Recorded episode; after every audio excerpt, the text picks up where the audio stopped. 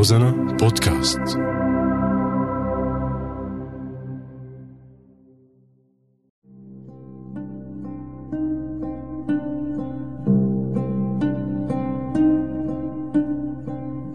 على بالي.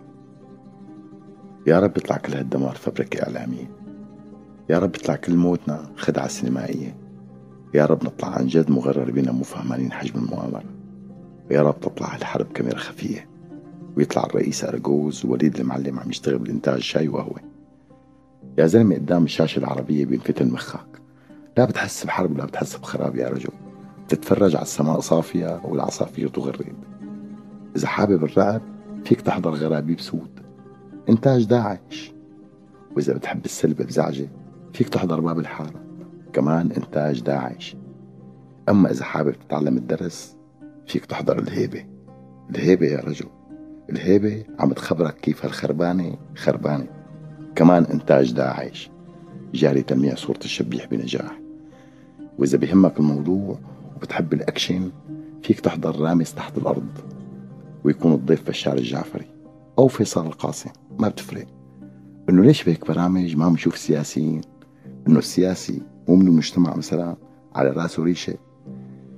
وإذا حابب تاخذ درس بالشحادة فيك تحضر الإعلانات بوسائل الإعلام برمضان. بتنشط يا رجل. باعتبار أن الناس إنسانيتها بتنقح عليها برمضان أكثر من كل أشهر السنة إنه معقول. إنه معقول.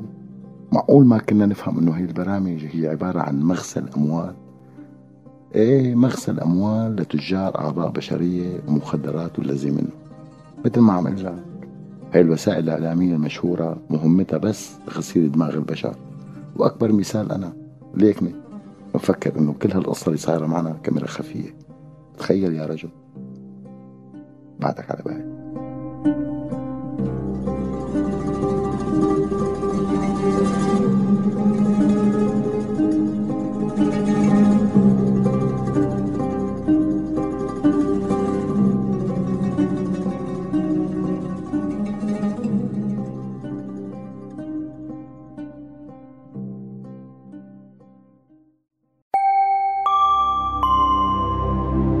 روزانا بودكاست